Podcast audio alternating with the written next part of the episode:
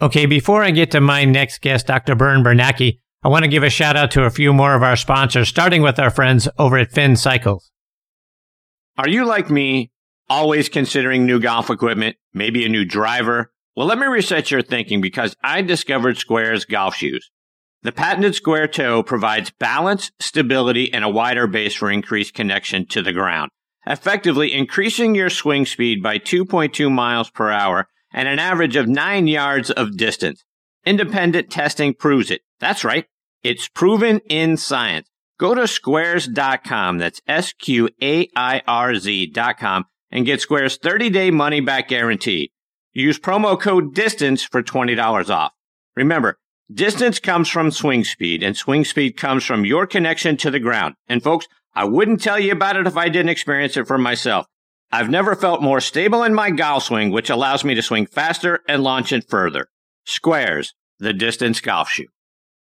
And folks, this segment of the show is sponsored by our friends over at the PGA Tour Superstore. This segment of the show is brought to you by the PGA Tour Superstore. See why golfers everywhere are proud to call PGA Tour Superstore their golf pro shop. Visit them online at PGATourSuperstore.com. Now back to Chris and more of the show. Okay, now next on the tee with me is Dr. Bern Bernacki. Dr. Bernacki is from my hometown of Pittsburgh, Pennsylvania. He went to Central Catholic High School, which is one of the best high school football programs in the country. It's where Dan Marino went to high school. One of our favorites over on the football side, our show Thursday Night Tailgate. Steelers play by play announcer Bill Hillgrove went there, as did another former NFL quarterback, Marc Bulger, to name just a few of the great players that they've had come out of Central Catholic.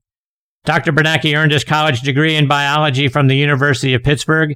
He is a primary care physician at the Bernacki Family Practice and Wellness Center.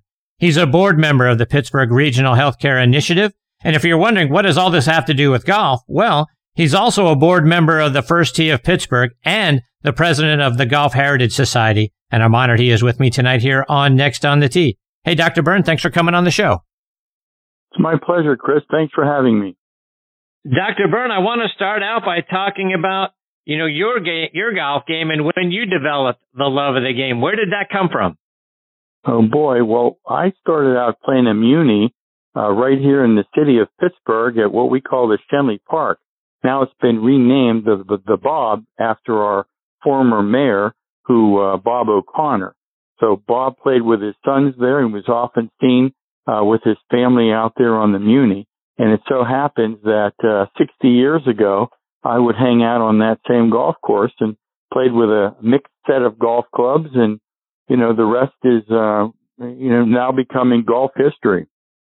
So to that point, Dr. Bern, you know, the, the Bob is, is a heck of a historic golf course up there in Pittsburgh. It dates back to 1897. It's right there between Oakland and Squirrel Hill. It also happens to be the, the home of the first tee of Pittsburgh and the, I believe it's the only course within the Pittsburgh city limits. Talk about that. Those are all correct statements and the history of the Schenley Park golf course is fascinating. Um, it's, it's a, a course that's you know, was built by the industrialist on public property. And when it was sort of discovered by the public, uh, the game of golf, that is, and they wanted to play on their muni, well, the folks that built the course said, you know what? I think that, that we, it's time for us to build some private courses. And from that came Oakmont, Pittsburgh Field Club, and Fox Chapel in the um, north and northeast hills. So it's fascinating how the history of the Schenley Park golf course and the other famous golf courses uh, overlap. And to that point, Dr. Bern, and I think most everyone knows about the, you know, the two great golf courses that are not far from, from Pittsburgh. You mentioned Oakmont and obviously Mr. Palmer's home course there at Latrobe Country Club. So talk about some of the other great historic courses that people may not be aware of that are in and around the Pittsburgh area. Uh, thanks for that question. I absolutely love to talk about our visits to Foxburg Country Club 1887. Going up there is a real treat. It's about an hour north of Pittsburgh on Route 79, then hang a right and go east on 80 for about uh, 15 more miles. And that course uh, was uh, formed by a gentleman named Fox. He came back from Scotland and brought some golf clubs with him showed some guys all about the game and they built a six hole course, then a nine hole course, then an 18 hole course. And that course has continued in operation until this very day. We play a tournament there. Uh, we played 13 times, uh, each year, uh, for 13 years. And it's called the Foxburg, um, Hickory Championship. Uh, in that particular tournament, Chris, we play, um, gutty balls, which are gutta percha balls and smooth face pre 1900 clubs. Some of the guys will come out in their own division with post 1900 clubs and a Haskell wound ball. And some of the guys will come out for fun and play with their modern equipment. The Foxburg course has a museum uh, above the clubhouse. It's an old, um, it's a second clubhouse they've had. They relocated it o- over the years, but they built it with a beautiful porch and we all hang out there.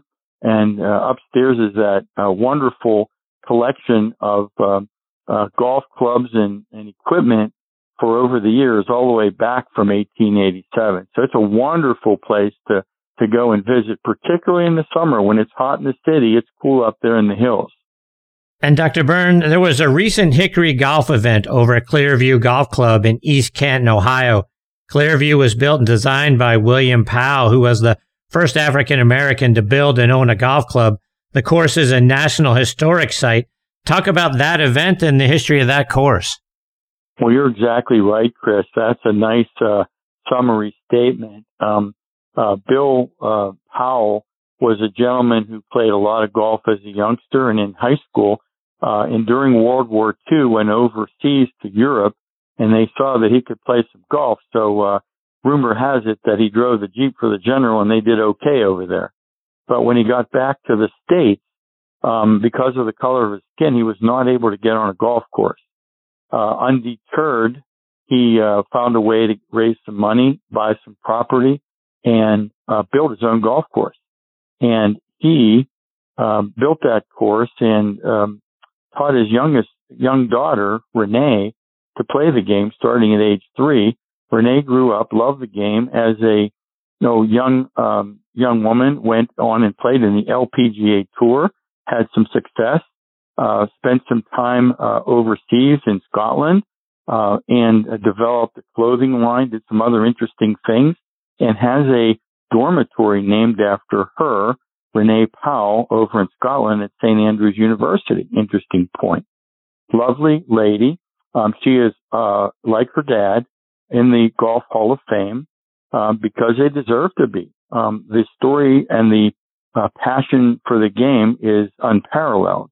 So um, to the to the point of the earlier visit, uh, the Golf Heritage Society has kind of adopted Clearview, kind of adopted Foxburg, and kind of adopted Oakhurst uh, as courses that may be in jeopardy. Um, the the Clearview is not so much in jeopardy, but we need to tell that story.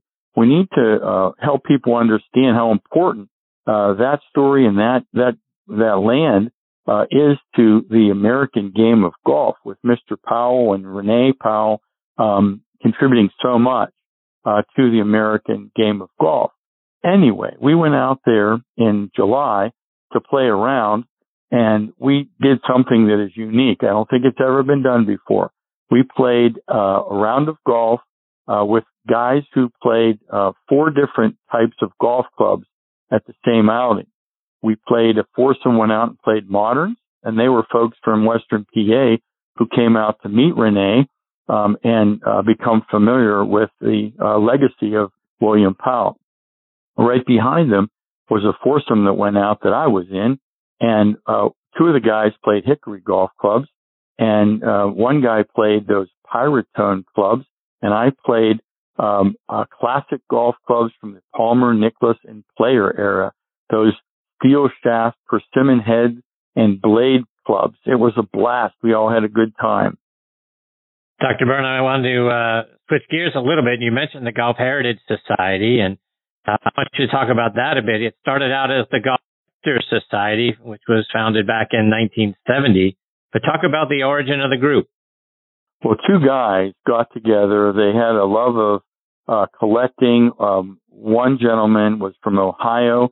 And uh, Bob Kuntz. He was a, a club guy and a ball guy. He he just had a wonderful collection over the years, and the Dayton, Ohio, Cincinnati era uh, area was a hotbed uh, for uh, play and collectors of the old game. Several um, old courses, uh, Donald Ross courses in and around that era.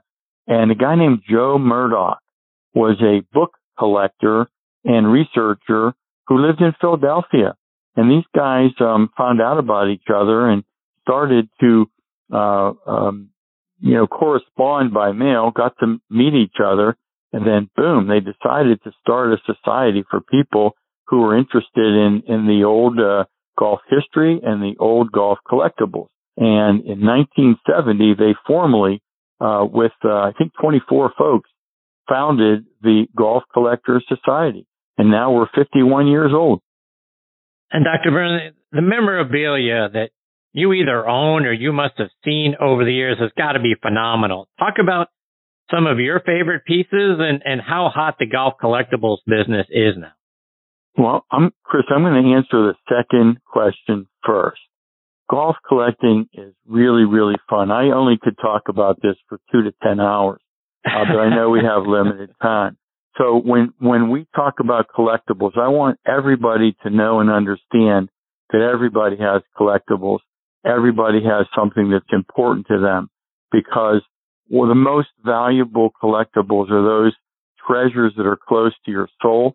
Uh, it might be that uh, scorecard and pencil that you were first time with your parents playing golf, or it might be the same thing on a first U.S. Open, the ball you played in a first uh, organized tournament, those kind of things. We call those golf treasures, collectibles. And then there are those other things that that are valuable in the economic sense.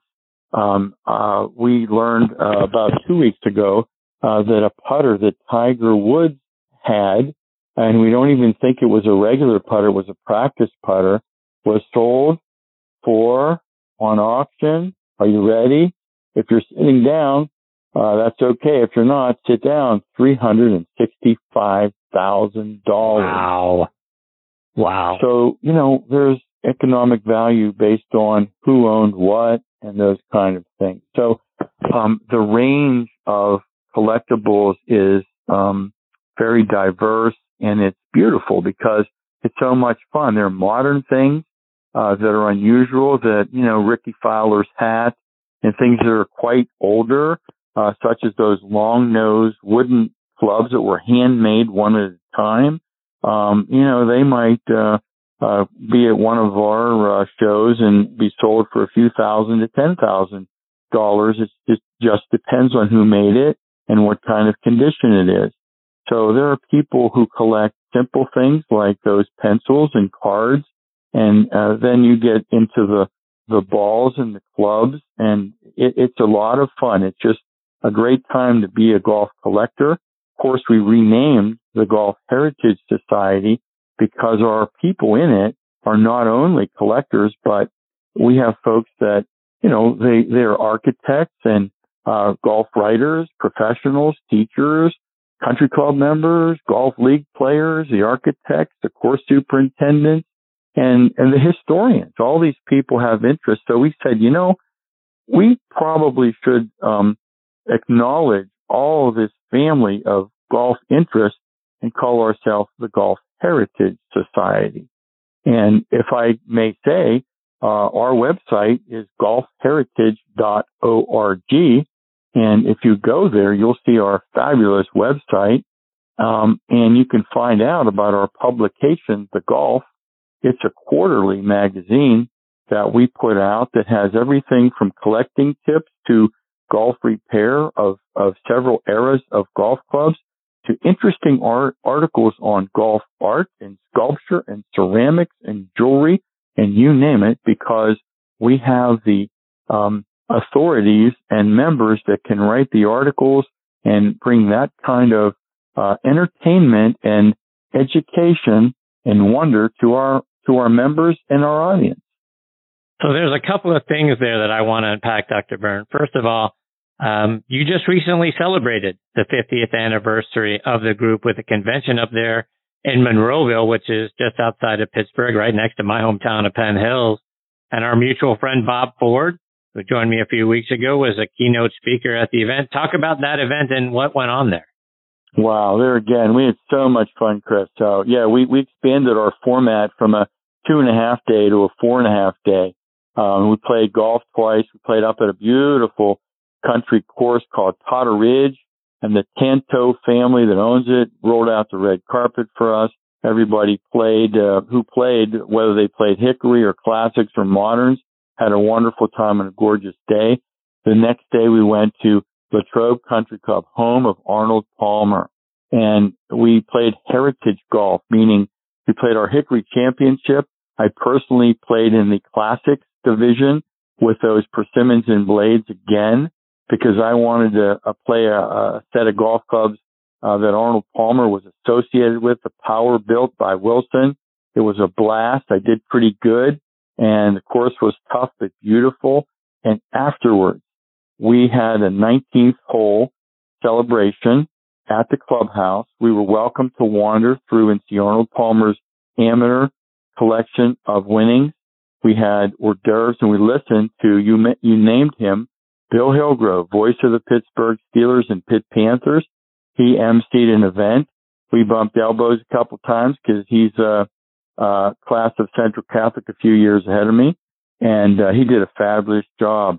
Doc Giffin, Arnold Palmer's right hand man, uh, Arnold Palmer's younger sister, Sandy Sarni was there, and a few friends and relatives of Arnold Palmer. So we did all of that on Thursday. Friday, we had a art, um, we had a couple of educational sessions, uh, including the history of the sand wedge, where we brought out clubs from, boy, the very beginning right up to the modern clubs and talked about who built them, how, why, and the fine points by experts from our own audience. It was fascinating. We had an art show where we had golf art um, producers, three artists from our membership, gave an absolutely fascinating presentation talking about how they choose a subject, how they respond when they are asked uh, to commission uh, a work, and how they go about that business. We learned a lot about that side of the game of golf. Um, and we um, had a banquet where Bob Ford was our keynote speaker, and Bob was asked to um, make a presentation and then take some questions about his relationship with Arnold Palmer. And Bob Ford, the consummate gentleman, got up and told several very, very uh, intimate, classy stories about his relationship with Arnold Palmer.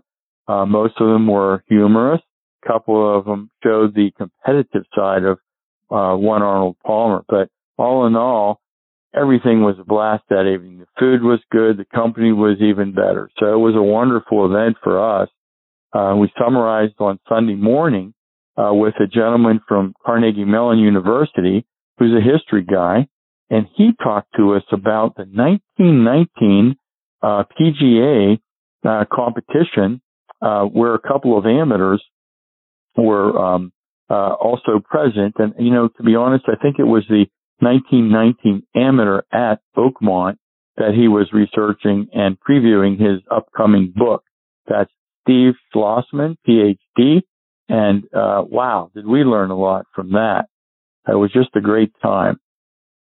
Well, Dr. Bernacki, before I let you go, let our listeners know again about your website, what they can find on it, and then how they can get more involved. Well, Chris, thanks again for having me. And I'll tell those folks who are your listeners and our new friends, uh, go to golfheritage.org, all smalls, and you'll find our wonderful website. We'll invite you, um, young or old, man or woman, uh, whatever kind of golf interest you have, you'll find 50 years of our archives and you'll have fun. There's a open to the public section. And then for $50 per year, you will be invited to look at 50 years of our uh, archives and go in places that you never knew about, about the people, places, events, and artifacts relating to the game of golf. So join us. Well, Dr. Bern, it's been a huge thrill having you as part of this show. I hope we get the privilege of having you come back again sometime because I know we've just barely scratched the surface of all the great things that you guys are doing. I can't wait to uh, hear more hear more about it and have you back. Chris, I'd love that. Thanks so much for having me, and I'll look forward to coming back. Take care now. Thank you, Dr. Burns. Stay safe. All the best to you and your family. Thank you, Chris. Same to you and yours. That is Dr. Bern Bernacki. And again, the society, fantastic stuff. GolfHeritageSociety.org is the website. So much great content and information, stories available for you out on that website as well. And one of the things that sort of drew me right in is something that's little known anymore in the game of golf. It was a, a rule way back when is, and that's being stymied. Way back when you didn't have to mark your golf ball if your ball was in the line of your opponent. You could leave it right there and they were what was called stymied because they had to either go around or try to figure out how to go over your ball. If they struck your ball, that was a penalty. So what a uh, unbelievable rule that was way back in the day and a, a great advantage you could have over your opponent. Again, go online to check out golfheritage.org as well as hickorygolfers.com to learn more about what they're doing as well. It was a lot of fun having Dr. Bern as part of the show. Look forward to having him back on again soon.